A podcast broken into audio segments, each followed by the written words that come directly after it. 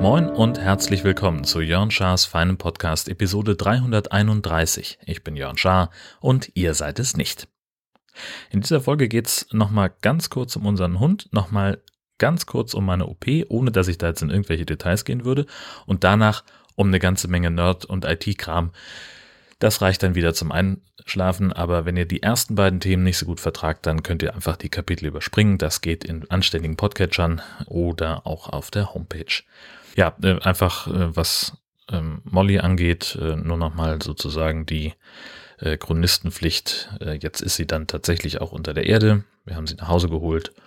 Und Sven hatte ja schon ein Loch gegraben in unserem Garten. Das hatte ich ja schon erzählt vergangene Woche.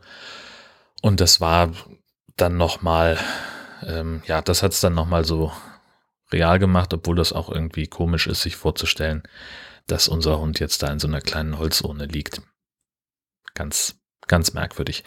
Meine Frau hat das irgendwie ganz, ganz liebevoll gestaltet, äh, die äh, Grabstätte sozusagen. Und ein Foto davon zu einem ihrer Tweets gibt es bei mir in den Show Notes. Ja, ansonsten äh, Neues vom Bauchnabel. Ist nicht so wahnsinnig viel los. Es wird besser, die Schmerzen lassen nach, das ist was Gutes. Ich kann wieder mehr sitzen und, und mehr rumlaufen. Aber was wir auch gelernt haben, was äh, so eine OP auslösen kann, ist ein Gichtanfall. Yay! hatte ich schon mal, ist irgendwie drei bis fünf Jahre her. Danach hatte ich eigentlich keine Probleme mehr damit. Und es war auch nicht so ganz klar, ist es wirklich Gicht?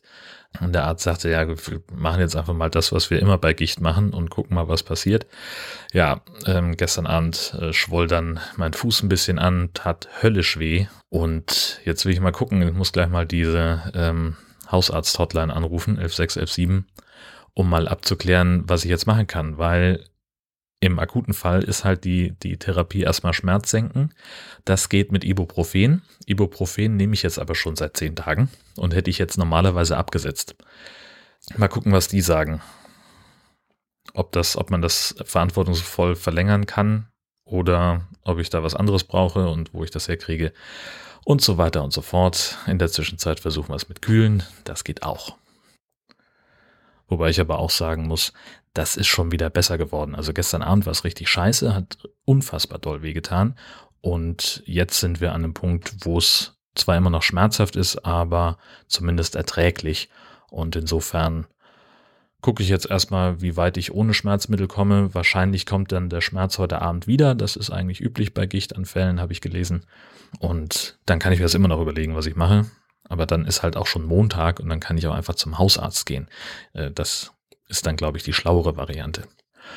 Jo, ansonsten habe ich mir jetzt dann auch äh, ein Ticket geklickt für die Republika. Das ist doch ein ziemlicher Happen. 225 Euro kostet das dieses Jahr. Plus Hotelkosten, plus Anreise. Also das ist schon an der Obergrenze. Zumal sie jetzt scheinbar dieses Jahr auch auf äh, Early Bird Tickets verzichtet haben. Ich glaube, das war letztes Jahr auch schon. Oder bei der letzten Präsenzveranstaltung.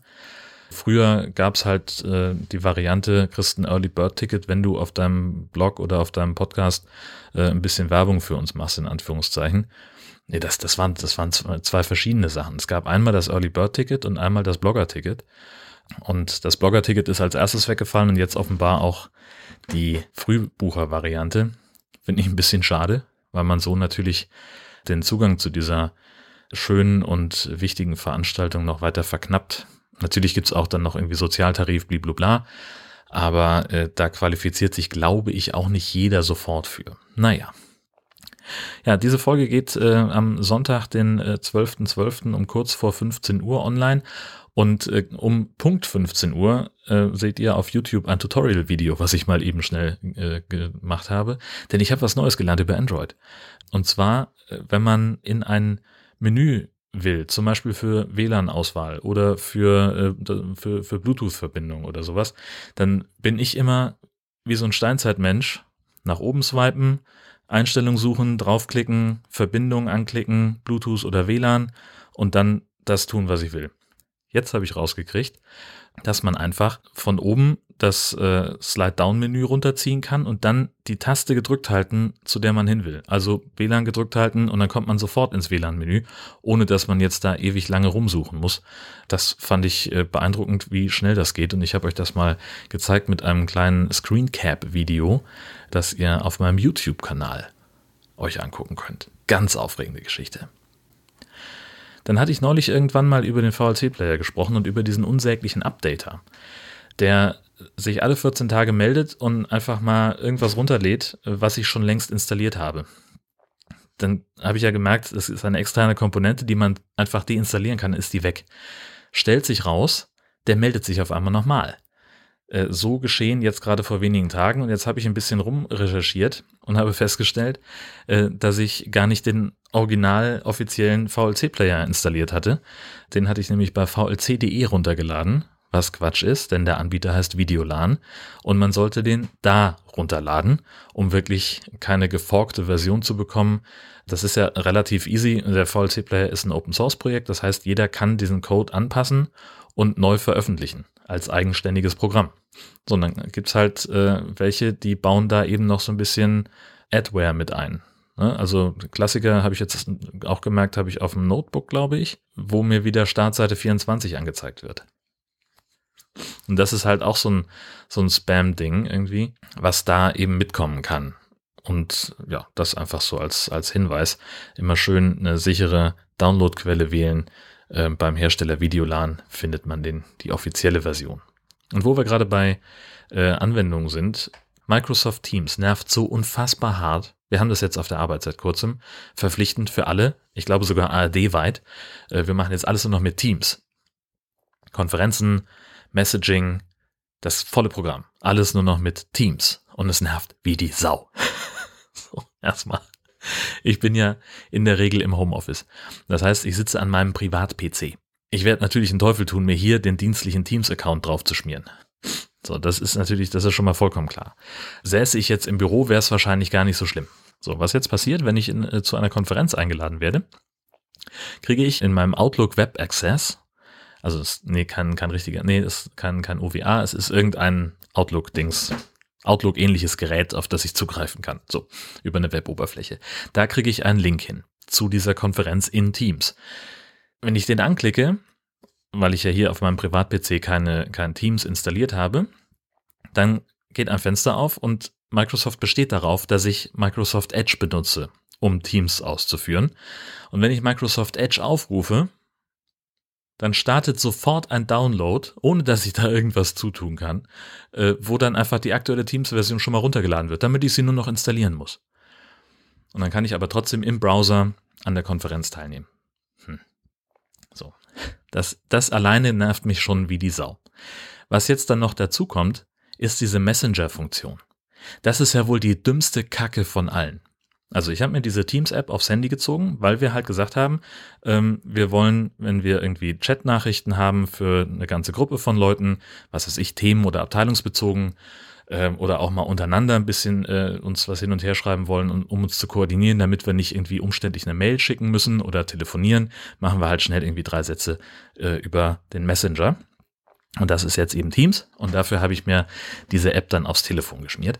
Auf mein privates Telefon möchte ich hinzufügen. Ähm, und was daran so kolossal nervt, erstmal, das pingelt die ganze Zeit. Wegen jedem Scheiß. Ja. Also auch also wir haben halt so ein paar Konferenzen, die halt dauerhaft stattfinden, werktäglich. Und für jede dieser Konferenzen kriege ich einen Signalton. Den kann ich auch nicht, ich habe noch nicht gefunden, wo ich den ausschalten kann. Das heißt also jetzt, wo ich krankgeschrieben bin, klingelt jeden Morgen um 6.20 Uhr die Teams-Melodie und um 9.10 Uhr und dann um 9.30 Uhr. So für die nächste Konferenz. Herzlichen Glückwunsch, Junge. Toi, toi, toi. Ich habe jetzt äh, das so gemacht, dass ich die, die Ruhezeit in Teams, also zu der ich nicht äh, gestört werden möchte, solange wie ich krankgeschrieben bin, zumindest äh, auf 18 bis 10 Uhr gestellt habe, äh, um davon einigermaßen verschont zu sein. Aber das ist immer noch nicht das, womit mich Teams am allermeisten nervt auf der Welt. Was nämlich unfassbar scheiße ist an Teams und was mich kolossal aufregt. Da schreibt jemand was in einen Chat Entweder an mich persönlich oder an eine Gruppe. Und dann kommt eben die Benachrichtigung, bludum, Symbol in der Dingsleiste, ziehe ich runter, wische das zur Seite, weil ich ja krankgeschrieben bin. Ich arbeite nicht, ich will mich ja nicht mit Arbeit beschäftigen, während ich krankgeschrieben bin. Und wenn ich dann nicht innerhalb von ein paar Minuten reagiere, dann meldet sich mein E-Mail-App, mein Outlook-App von der Arbeit auf meinem privaten Handy mit einem Signalton. Dann kriege ich eine Mail, dass jemand in den Chat geschrieben hat. Eine Nachricht für mich. Das ist so, als würde dir jemand einen Fax schicken, um dich darauf hinzuweisen, dass da eine Mail auf dich wartet. Ich hatte tatsächlich früher mal äh, einen Kunden, der hat, wenn der irgendwas hatte, dann hat er mich angerufen, um mir zu sagen, dass er mir eine E-Mail geschickt hat, um mir dann zu erzählen, was in der E-Mail drin steht. So ähnlich ist dieser Teams Messenger, diese Chat-Kacke, die sie sich da ausgedacht haben. Ich werde wahnsinnig. Und ich, ich möchte diese scheiß E-Mail-Benachrichtigung loswerden. Wenigstens das, was das für ein, ein Unfug ist. Das, also, ist, ich, wenn da jemand einen Tipp hat, ich habe noch nichts gefunden, dass man irgendwas davon ausschalten kann. Außer halt, also klar, die Audiobenachrichtigung äh, kann ich Teams äh, auf, auf Betriebssystemebene verbieten, das werde ich jetzt dann demnächst tun. Aber dass mir dieses Scheißding für jeden Kack eine E-Mail schickt, nur weil ich da nicht innerhalb von zwei Minuten drauf geguckt habe, das funktioniert nicht. Und ich will auch nicht mir einen neuen Handyvertrag ans Bein binden, nur damit ich ein, ein Diensthandy habe, in Anführungszeichen, das ich ja auch privat bezahlen müsste, äh, damit ich dann das ausschalten kann, wenn ich, wenn ich im Urlaub oder, oder krank bin. Das ist doch scheiße. Mann. Nächste Scheiße, WordPress-Attacken. Es ist mal wieder soweit. Ähm, es gibt irgendeinen Ah, ich habe das jetzt äh, in Shownotes habe ich den Link, in meinen Notizen habe ich es jetzt natürlich nicht. Also es ist irgendwie äh, wieder mal geht es um um Schadcode, der eingeschleust wird in über bestimmte Plugins, die dann neue Benutzer anlegen und deren Rechte eskalieren. Ne? Also man kann ja WordPress so einstellen, dass sich zum Beispiel jeder anmelden darf, um ein, ein Konto zu erstellen, um dann, was weiß ich, irgendwelche äh, Dinge zu tun. In der Regel sollte man diese Einstellung sowieso ausschalten. Was jetzt dieser Schadcode macht, ist, er legt einen neuen Benutzer an und gibt dem sofort Administratorrechte und kann sozusagen das Blog übernehmen und dich im Prinzip aussperren. Deswegen muss man da Beton anrühren. Äh, man sollte ein äh, Sicherheitsplugin haben und äh, diese, die Protokolle davon eben auch konsequent lesen. Ne? Also nur, dass da eine Warnung kommt, hilft ja nicht. Die kann man einfach wegklicken, natürlich. Aber es wäre schon ganz gut, wenn man das ein bisschen überprüfen würde. Mein Security-Plugin äh, warnt mich regelmäßig, dass sich irgendwas am Code verändert hat. Und dann kann ich eben nachgucken, wann das war und kann das abgleichen. Aha, da habe ich ein Update gemacht, das wird wohl in Ordnung sein. Habe ich das nicht gemacht, dann äh, zünde ich die ganze Scheiße an. so, fertig. und so in der Art rate ich das euch auch. Äh, wie gesagt, in den Shownotes ist ein Artikel verlinkt der das Problem äh, genauer beschreibt. Ähm, es gibt noch einen anderen Anbieter, WordFans, die haben ähm, anderthalb Millionen äh, solcher Angriffe geblockt. Das heißt aber auch nur, das sind halt die, die die erwischt haben. Da würde ich also vorsichtig sein mit runterspielen. Äh, das nächste Ding war ja irgendwie bei Gravatar, diesem Anbieter. Du kannst dir einen Account da machen und da dann dein Profilbild und irgendwie ein Kurzprofil oder sowas hinterlegen. Und wenn du mit der E-Mail-Adresse, mit der du bei Gravatar bist, irgendwo anders in einem WordPress-Blog kommentierst, dann wird eben von da dein Profilbild rübergezogen. Äh, da sind jetzt 114 Millionen Nutzerdaten rausgetragen worden, also äh, Username und E-Mail-Adresse, keine Passwörter, wenn ich es richtig verstehe. Aber das ist halt ein potenzielles Sicherheitsrisiko, deswegen sollte man da eben gucken. Ähm, braucht man diesen Dienst überhaupt noch? Ich glaube nein. Also meine kurze äh, Twitter-Umfrage hat ergeben, äh, seit 1987 setzt das keiner mehr ein. Nein, das ist falsch, aber so, ihr wisst, wie ich meine, ist uralt, macht keiner, braucht man nicht, lassen wir sein. Und abgesehen davon äh, wies Herr Zweikatz darauf hin, dass das Ding auch noch unfassbar viel Google-Tracking-Kram mitbringt, den auch keiner haben möchte. Insofern äh, doppelte bitte doppelter Hinweis, äh, das einfach in seinem Blog zu deaktivieren, die Konto, das Konto auszuschalten. Das ist dummerweise mit WordPress.com verlinkt und, und sehr, sehr zentraler Bestandteil. Das ist alles so ein bisschen kompliziert damit. Ähm, also man kann es nicht einfach löschen. Man kann nur den Gravatar-Bestandteil von seinem WordPress.com-Konto deaktivieren. Auch Blödsinn eigentlich. Muss nochmal rausfinden, wofür man WordPress.com eigentlich braucht. Ich glaube, für die WordPress-App Genau, da brauchst du diesen .com-Account, damit du über die WordPress-App Kommentare freischalten kannst von unterwegs. Naja, das kann man auch mal wegmachen. Gut. Äh, achso, und dann noch der Vollständigkeit halber, Ulf hatte recht. Ulf der Himberger hatte mich, äh, als ich von meinen Etiketten erzählt habe, darauf hingewiesen, dass ich, äh, dass die mich ganz schön nerven werden würden. Ähm, und ich muss gestehen, ja, es ist passiert. ich bin genervt. Äh, nein, das hat eigentlich ganz super funktioniert. Ich habe jetzt die erste halbe Seite Etiketten weggedruckt. Das war, war fantastisch. Nichts hat sich gewellt. Äh, es war sehr, sehr zuverlässig, hat alles geklappt. Das Problem ist halt, wenn du eine halbe Seite Etiketten weggedruckt hast, dann ist das nur noch so eine dünne Folie. Klingt so. Und wenn davon eine halbe Seite oben ist, quasi am Anfang des Bogens, hat mein Drucker offenbar die Tendenz, das aufzufressen. So, das heißt, ich hörte also ein knirschendes Geräusch und diese Folie hat sich also irgendwie um diverse Walzen rumgewickelt und äh, da mussten wir mussten wir ziemlich rumfriemeln. Das war nochmal doppelt doof, weil man da nur von hinten dran kommt. Natürlich steht der Drucker mit dem Arsch an der Wand. Und ich kann den natürlich jetzt aufgrund meiner kürzlich überstandenen OP nicht einfach nehmen und auf den Tisch stellen. Da musste also die Herzdame wieder dazukommen und dann später auch wieder zurückstellen. Alles ein bisschen unschön. Sowas sind Sachen, die mache ich gerne alleine. Aber wir haben auch was gelernt. Ähm, man kann ja bei dem Etikettendruck bei der Internetmarke immer den Druckstartpunkt äh, verändern. Das muss man machen, damit man sagen kann, okay, ich habe jetzt schon fünf Etiketten gedruckt, fangen wir beim sechsten an mit dem nächsten. Und äh, den werde ich jetzt halt immer nach unten verlegen, also an das, ans untere Ende der, der Seite, äh, damit dann die obere Hälfte so lange wie möglich intakt bleibt. Und dann bin ich mal gespannt, wie gut das dann funktioniert. Weil dann hast du halt beim Einzug oben sozusagen ein dickeres Stück Papier, das er besser greifen kann und das dann hoffentlich nicht ganz so leicht kaputt geht. Mal sehen. So, und ich werde mir, äh, werd mir auch angewöhnen, dass ich ähm, ein paar Sachen erstmal liegen lasse, damit ich mehr Etiketten auf Mal drucken kann. Ähm, das ist dann auch irgendwie schlau. Äh, falls euch das interessiert, gibt auch ein Foto von dieser ganzen Misere in den Show Notes. So, nachdem ich mich wieder bücken kann, Kommen wir nun noch zu den 1000 Fragen. 1000 Fragen ist eine Liste von Fragen, die man sich selber stellen kann, um sich besser kennenzulernen. Und äh, wir haben schon gelernt, ich bin nicht unbedingt Zielgruppe des Ganzen. Manche Fragen sind auch so pseudophilosophisch, die kann man gar nicht vernünftig beantworten. Deswegen versuche ich das manchmal gar nicht erst. Und einige von den Fragen beantworte ich auch aus Prinzip nicht, weil sie mir zu privat sind. Andererseits nach OP und Gicht, was kann noch viel privater werden? Man wundert sich. So, fangen wir an. Zufallsgenerator läuft. 541. Führst du Tagebuch? Auf eine gewisse Weise schon. Ähm, das Schöne ist, äh, ihr hört mein Tagebuch. Es ist ein öffentliches. Ich erzähle aus meinem Leben in diesem feinen Podcast. Das ist es, was ich an Tagebuchproduktion so mache. Nummer 84. Was liegt auf deinem Nachttisch? Ähm, das ist ganz unterschiedlich. Im Augenblick habe ich ja keinen Nachttisch, weil ich noch nicht im Bett schlafen kann aufgrund der OP-Narbe. Aber grundsätzlich äh, liegt auf meinem Nachttisch äh, mein Handy, meine Brille und eine Bluetooth-Box, äh, über die ich äh, abends zum Einschlafen Podcast höre. Das ist eigentlich das Beste, was man auf dem Nachttisch haben kann, finde ich.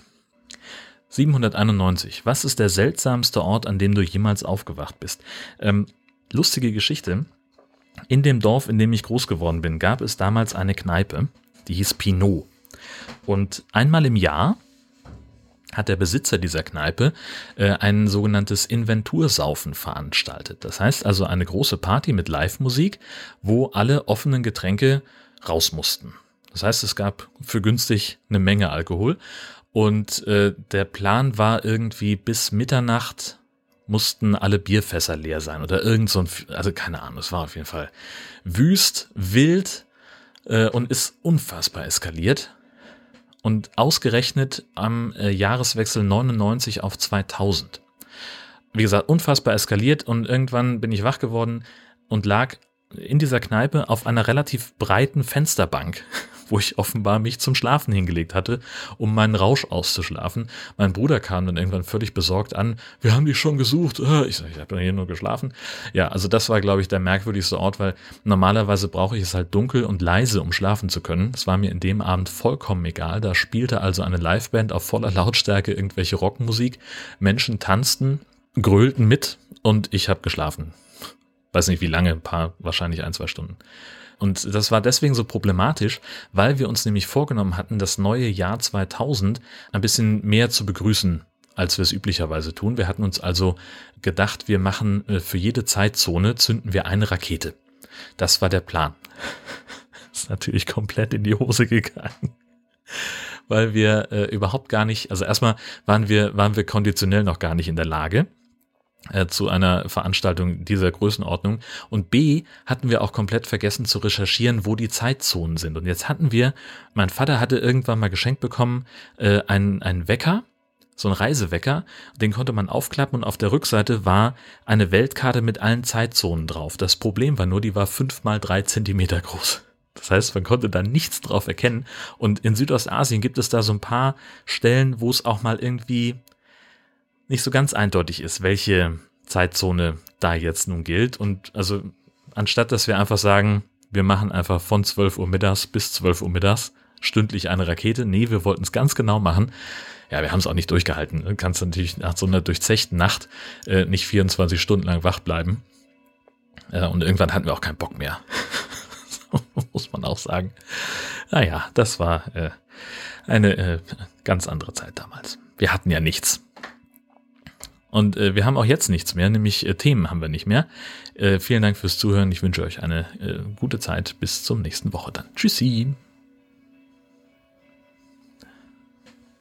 Muss echt mal wieder einen ordentlichen Abschiedsspruch haben. Ne? Es wird Zeit, dass Leute in der Regierung sich dumm anstellen, dass ich wieder Rücktrittsforderungen stellen kann.